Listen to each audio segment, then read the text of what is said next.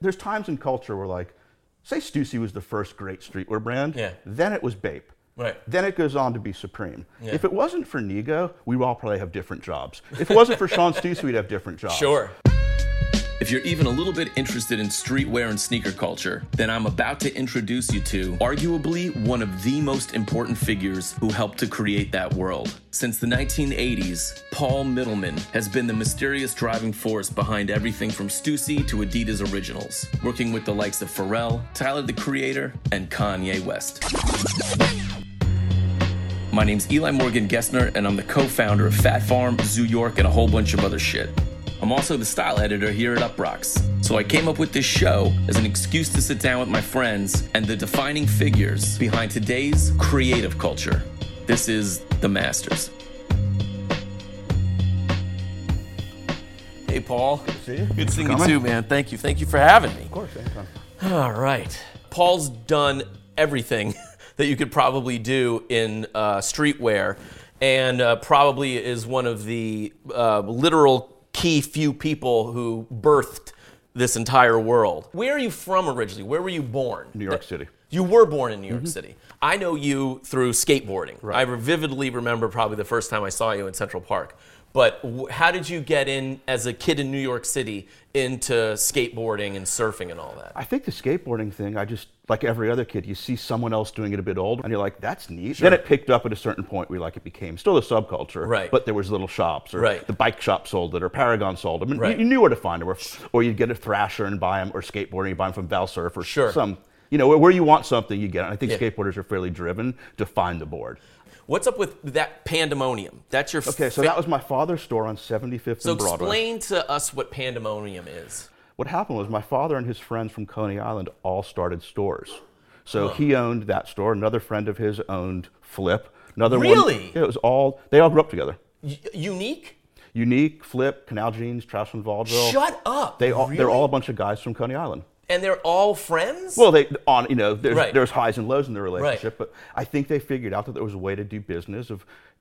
I think they used to call it dead man's clothes. It was like army jackets and jeans. They'd clean them and resell them, but Right. it was again it was part of the counterculture, part of the hippie Wow. thing. Then then some stores went more punk rock. Right. Some went a bit more psychedelic. Right. Then obviously more stores, but that, that's where people Yeah. shop. It was store on the Upper West yeah. Side. When I grew up, like uh, on the Upper West Side, you know, Pandemonium was one of the cool guy stores. Yeah. They had all the new wave, you know, neon colored Mm-hmm. shirts and, and and cool guy jackets and stuff like that. And then I found out that your your family owned it. Mm-hmm. I was like, oh man, Paul knows what's up. Every kid shopped there, and even adults, because you can get affordable stuff, and it was just part of Right. everyone's experience. Yeah. Um, did you ultimately? Uh, there's a funny story I'm going to get into, but did you end up like buying clothes for the store? Did your dad? I helped, I think, because I didn't really know exactly what I was doing. So it was like I was interested. I, I wasn't sure what I wanted to do after Mm-hmm. high school. Mm. So just being around it, you kind of gravitate. You, in some way, I guess you just learn part of the business. Like it's a family business. Sure. So you, you learn, oh, this is how you buy stuff. And Right. then at some point, you're like, oh, this is how you make stuff. And I think that's where it gets an important thing that I guess starts a lot of our careers. In New York, there was all, downtown, there was always the punk rock kind of edge to it, Right. or a bit of new wave. Then there was hip hop in New York, which we were lucky enough to be there for the beginning. In New York, you didn't have to be one or the other. Right. And there was like this reggae soundtrack around it or at night, and there was funk and disco, and everything worked. You go to Washington Square Park, and this is before we probably met. You're like, oh, people are skateboarding in New York. Yeah. And then you noticed again it was happening. Yeah. And I think that was an interesting time. I guess it's mid 80s. Yeah. Mid to late 80s, where you a crew started gathering, which Right. Mm. we, we all knew it. That's where we kind of met everyone. You'd get some Jordans or Dunks to skate in. You'd buy Vans. You'd wear Right. Dickies or Army pants. Right. You'd find a T-shirt. You'd find a flannel, a sweatshirt, a champion shirt. Yeah. And, but it became a look. Because funny enough, I saw a picture there of the Beastie Boys from around '85. Yeah. And you're like, people kind of still dress like that. Yeah. New York was like, it was like a hip hop skater. It was a very strange mix, and and then there was also really interesting people around then. Like there's people doing amazing graffiti and good artists. And True. As you know, you went on to do a lot of that stuff. But Oh, you know, so it's like you just kept on meeting kind of rad people. Yeah, and they were older, and you looked up to them as like, wow, this guy's really cool. Like I'm I'm 16, they're 19. I think they're awesome. And then we had 13 year olds like Hav and those guys that looked up to us. So I'll digress, but it was a pretty special time. Well, that's that's one thing I wanted to talk about, like because um, I, I'm I was skating a lot with Alyasha. Mm-hmm. Uh, Alyasha Jabril Owerka-Moore is our brother. We all grew up skating in New York together and writing graffiti. He, I, and Paul start Fat Farm together, and then Ali goes on to make alphanumeric and Droors and a million other things.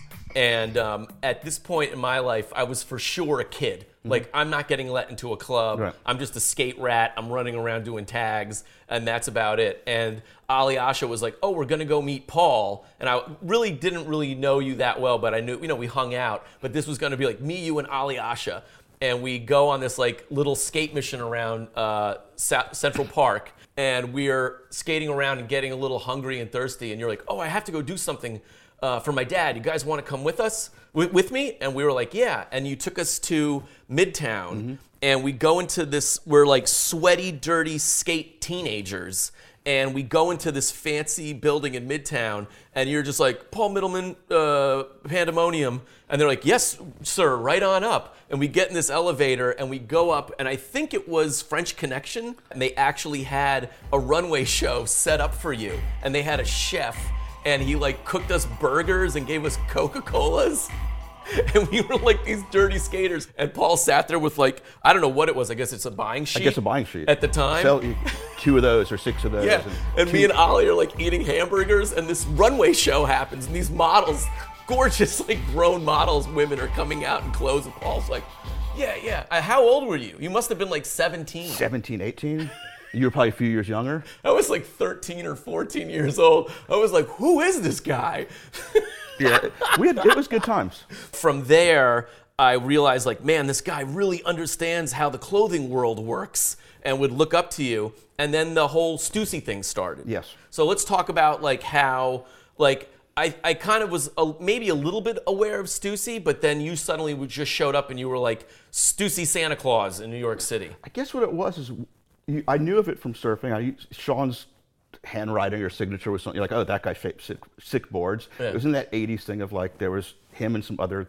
I'd say new wave shapers, for lack of a better. Yeah, they had a different style. it was shapers, a, it was a different zone, different shapes, and we met at a trade show. He didn't really know that many people in New York. And I was like, "You want to go out?" And he's like, "Yeah, that'd be cool." We exchanged numbers. He was staying at a hotel. I think we went to Area or something, and he was like, "Wow, this is." You know, he just didn't know that he was from Sure. Orange County, Orange like County. Orange County. You know, they were in Irvine or Laguna Beach at the time, I forget. Mm. But he knew Japan pretty well because he was going there to shape. But this New York thing happened, and that really started this Stussy tribe. I mean, Right. it was very naive, and then we kept on meeting people. And that was the that's just who we hung out with. It Sure. was my friends. Yeah. And that's the famous Stussy ad with yeah. like that was, everybody. it was that time. I was Yeah. taking on was it Spring and Wooster. And how did that happen? Let's talk about that because that ad, it's you, Paul Mittleman, DJ Jules, Jules Gayton from London, Jeremy Henderson from California, who was in New York because he was pro skating for Shut Skates. Then there's Dante Ross, local New York City legend who goes on to work with De La Soul, Everlast, Busta Rhymes, and everything else, Grammys. But that look in the ad, that New York City street look,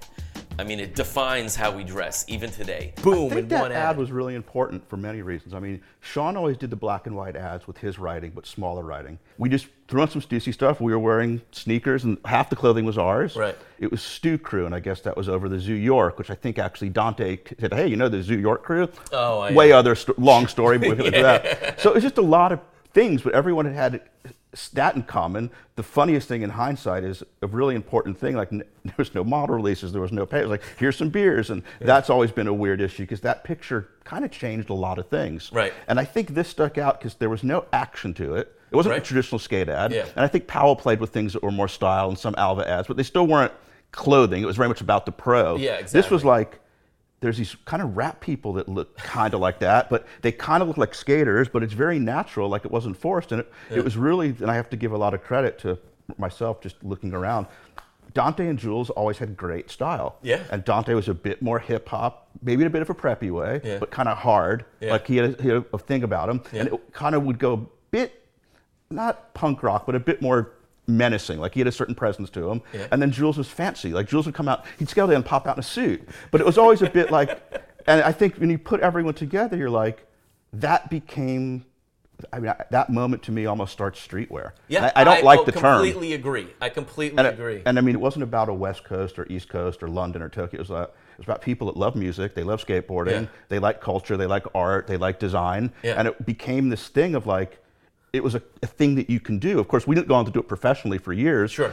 But to me, it was that one picture crystallizes a moment in time that you have to say, holy shit, we started something. That's completely true. In fact, I think I remember uh, getting Thrasher, that ad came out, and I was like, oh my God, there's Dante, and there's Paul, and there's Jules, and there's Jeremy. And I was like, Stussy, man, that's awesome. And it was, it came out right when Fishbone was playing.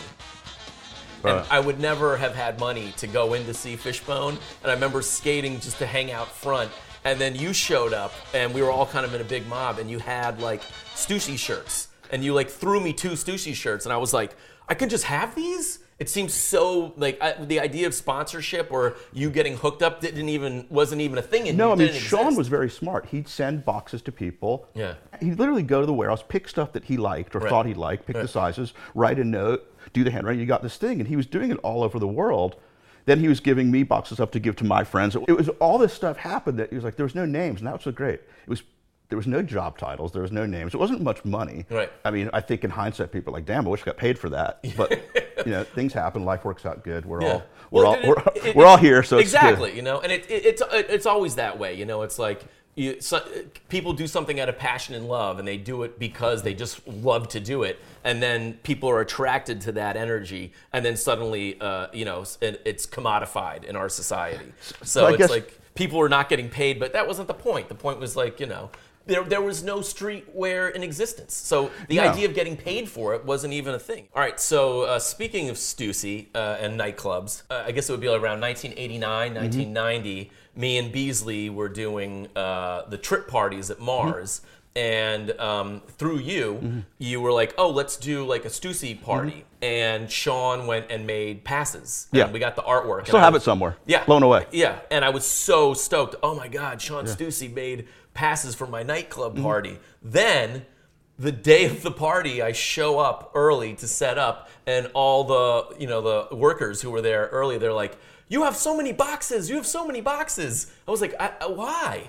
And I go upstairs, and you guys made Stussy Tribe T-shirts Mm-hmm. just to give away, and I didn't even ask for it. No, I think that party was a blast. It's funny now because, like you're saying, that street team thing, like, we did that just because it seemed like common sense. Like, we didn't go to school for marketing. We weren't the brand guys. It was like, oh, Eli has this cool club. It's the next generation from the clubs that we all started going to, the Palladiums, the Danceterias. We're like, that's when also hip hop was changing. So Sure. the older clubs in New York that we started going to weren't hip hop clubs. They were everything clubs. Yeah. Your DJs played whatever. Right. Now you're getting to a point where there's enough music for Clark Kent to come in from Brooklyn and be like, I got the set. No one else is doing that. There'd be just like a party. It's a theme night. Well, you're being you're you're you're playing it down because the party was really awesome, but the repercussions from the free Stussy Mm-hmm. T-shirts. I mean, this was sort of like when Stussy was the shit, and also like, how do you get it? Where do you get it at? Who else- And then we're just throwing these things into the crowd. Russell behind the scenes was like, "Oh, I want to go start like a hip hop clothing line because of Stussy." They saw the kids lining up to get the Stussy, and they wanted to be be a, get get a part of that. And at that moment, it's kind of that rustic Timberland wear mm-hmm. starts taking over, and then you know we all the three of us, Ali, Asha, Paul, and myself. End up getting sucked in by the man named Russell Simmons. It was interesting though. But let's not forget, before we came aboard, Right. and Dom was first, and Ali, you and myself, for, Right. for all for different skill sets. He wanted to call it fat. Oh, yeah. And make jail suits like cross colors. That's true. So it took a little clever conversation, and I think Ali Spirit was like, "No, Polo's the shit." Hilfiger, Nautica, Yeah. and then Russell's like, "All right, you all are right." Which I have to say, he let it go, which was cool, and he built on it. But Yeah. that's it. w- It went from fat, P H A T, yeah. jumpsuits, Yeah. backwards jeans possibly, to Fat Farm, polo It's with true. a hip hop graffiti vibe because you were doing the art, oh, Ali was madly sketching. Oh, I Ali- remember that at it Russell's apartment. You were right. That Russell was like, you know, the miggity miggity Mac Daddy, and like that's what he wanted to do was like jail suits, naughty by nature. OPP was kind of popping off, and that's all he wanted was just like jail suits and like, you know, big big boots. And it was Alyasha who was finally like. Stopped him when they got into like a big. He got into a tizzy. I just want jail suits in primary colors, and and Ali was like, "Stop, stop, look at me, Grand Poobah." And then Russell was like, "Oh, that whole thing, you know, that was a fun era because we got to do it. Yeah. We, we made clothing. Yeah. Uh, we came and gone. I think we each worked. Were either hired or fired a few dozen times at different times. But all I think Russell in the end, he's Russell. You gotta love him. And we're sitting in this office trying to make stuff, trying to keep our composure because it was kind of nuts. You know, Kind of Hey, you want to borrow the Rolls Royce? Not us, but someone would do a photo shoot, and Russell's like, "Take mine." You're like. "O- okay, not me drive it or him drive, it, but have the driver, and you're like, you're in a Rolls Royce, with, and you're flying all over, and you're like, wait, there's this thing, there's business class. Ne- Never wasn't aware of that. Like we don't, we get our own hotel rooms. Like it was kind of insane. And then for various reasons, we all, we some stayed on, some broke off, but that was pretty rad because then you go off to do a bunch of stuff. which I don't know if you were told the audience. Yeah. Ollie then comes out here to do dub, Droors, alphanumeric, Yeah, yeah. fiber ops, and the 30,000 other things he did. Yeah. Then I'll get into the next phase of my life. yes, please do. Uh, there was a Fat Farm store on Prince Street, and there was a Stussy store on Prince Street. And I was quite good friends with James Jebbia, who owns the Supreme store with Sean. They were partners. And we'd go by and say hi, so I was always friendly with them. And he's like, wow, I'm seeing a lot of Fat Farm bags. And Stussy was waning a bit then, so it was so big it got to the thing like, that's what my older brother wore. So Stussy kind of trickles off, and Sean Stussy decides to retire to raise his family. It actually worked well, and then it went from like, "Here- here's a few hundred bucks, here's a few thousand. Hey, you want to do this full time? I'm like, wow, really? Sean retired, and really, is that how that happened? yeah, and then I was like, I lived in New York and I, I couldn't leave New York, but they're like, just come out to LA once they're in Irvine. I was like, rad, I'll come out and keep on doing it. It went great. We, we did amazing work. We had a sick team. Mm. It was like to watch something that you loved for years, be able to say, hey, you, you want to do this with other people? It starts going, and you're like, wow, Stussy's kind of killing it again. Yeah. So I stay at Stussy for, I believe, 14 years Fourteen. at a certain point, I think we just we decided as a group, like it's been a great run, but it's time to move on. When you're s- somewhere too long, you actually get too comfortable. For sure. And also, there's certain attitudes and cultural things that you might not be helping the company move to a different direction. Or yourself. Yeah, totally. So, it- so I- I think around that was probably 2010. Uh, uh, I was like, damn, I don't really know what to do next. Out of anywhere, someone's like, hey, what do you think of Adidas? And I was like, I never thought about it. D- Have no real connection to the brand except that I might have worn a few pairs in the 80s. Like, I wasn't like a scholar on it, but that's a quite good thing I realized because Sure. when you go to these larger companies, everyone's so obsessed with it that you lose focus on what's next, especially a ah. legacy brand like an Adidas. Adidas wasn't doing amazing then. Hmm. And it's fun when that happens because you get to do kind of whatever you want within Sure. reason. Adidas is working with Nigo at that point. He's coming over a few times a year to work on product, and he has a manager called Toby, who's a good friend. We're up in Berlin doing some stuff, and uh, they're like, "Hey, Pharrell's in town." I'm like, "Oh, cool." As you know, Pharrell's business person, I never know exactly, is Loic. So Right. we're all sitting together, and it's like Loic and and Paul and I grew up skateboarding together when we were little kids. Yeah. Loic worked at Soho Skates. Yes, he So did. This is before happiness is coming, and Pharrell's kind of in a, his his career's kind of going again. So we're actually talking and we're hanging out, go to dinner, and then we're in a ma- van in Germany at a McDonald's drive-through. It's Nigo, Pharrell, Loic, Toby, myself. I, I think maybe a few other people. I'll name drop on this one. Since it's actually so next level. It's kind of set up. I realize in a bit like in. Someone's like, "Hey, why don't you all work together?" I'm like, "Whoa, that's above my pay grade. I can't really sign you right now. I don't have the authority, but maybe we'll start talking. And we started talking, and he went to an Adidas party. It was actually Mark Gonzalez, I think. It was some skate something in Berlin. Art, yeah. They met, and it was like cool. And everyone's like, "Uh, "What? Pharrell's at this party? Like, wow!" And so people are looking at me like, "Oh, you're a bigger, weird dude than we even thought." And then they don't realize the background of like, "Yeah, me, Loic, Eli, we all grew up together. Pharrell was around, in, you know, doing." Pharrell did New stuff. York ads years Yeah, I mean, before. so, so everyone's connected. So at the same time, it's tracking in this van in a McDonald's drive-through at at Berlin, which of course what you're going to eat in Berlin. Uh, it's like, yo, why don't you? Why don't we do this? I talked to Dirk, who was my boss. He talks to Herman. Herman's like, go. We're like, what about Kanye? He's like, do it all, because no one knew if Kanye was going to sign.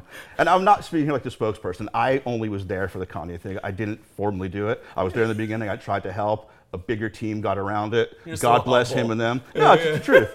And I was always close. I'm ver- still good friends with Pharrell and Loic and Nigo. That's like family. So it happened. Then all of a sudden, Adidas has Nigo, Pharrell, Kanye.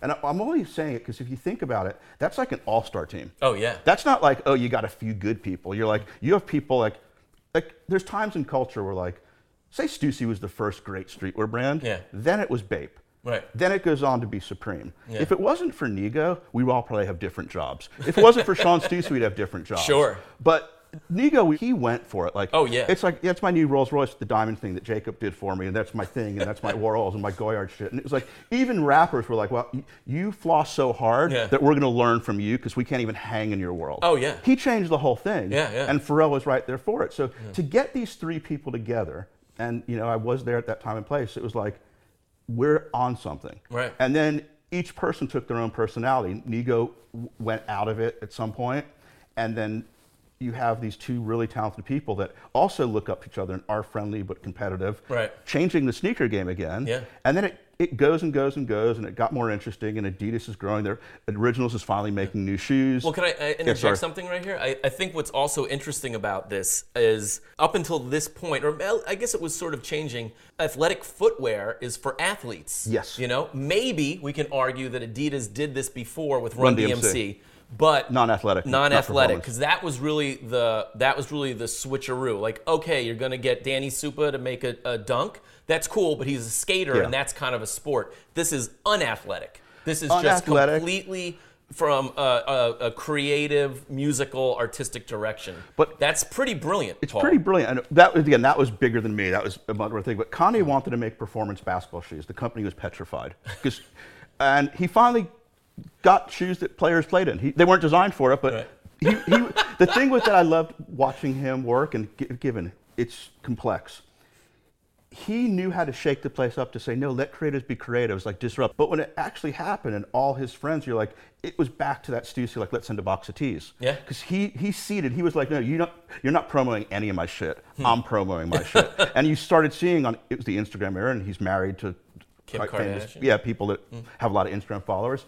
It changed the thing again. And he wanted to make basketball shoes. Pharrell was really interested in comfort and equality and t- running technology. And was not a runner. He wanted comfort and uh, things that were unisex and all these things. But like things that companies said no to for decades, Yeah. they actually got them to change their mind. Yeah. I think that a lot of the success that you've had, even when we've just discussed how your entire trajectory for your life, it seems like the important stuff is based on relationships of people that you've met. And that is because you're out living your life and being amongst people and being in uh, areas where all this great stuff is happening. Sometimes people would be like, well, you have to be in the office with your team. Yeah. And I'm like, no, I have to be in Paris. Yeah. There's, there's people to do things, and they're like, no, but you're going to go to the show and sit. And they're like, that's what I, I'm, I'm not going to sound, because it goes back and it hit me before that whole French Connection story. Like, that's just like, I'll go to a show in Paris and I'll wear this. I don't have other outfits. Sure. Like, I don't show up for the, I don't show up for Virgil's show and put on the Virgil outfit. I don't have one. I love him. I think what he does is amazing, but I, I just don't. I have a flannel shirt. I have Dickies. I have Jordans or Cons or something. And I'm Right. like, hey, what's up? Let's go. And you sit. And, but if you're there, and what hit me the last few years is you're seeing people younger than you do something that was unbelievable. It's through that trajectory, Right. you get people that you might know, but funny enough, have watched what we did. Like, uh, pretty friendly with Kim Jones. He used to work for a company that distributed Stussy.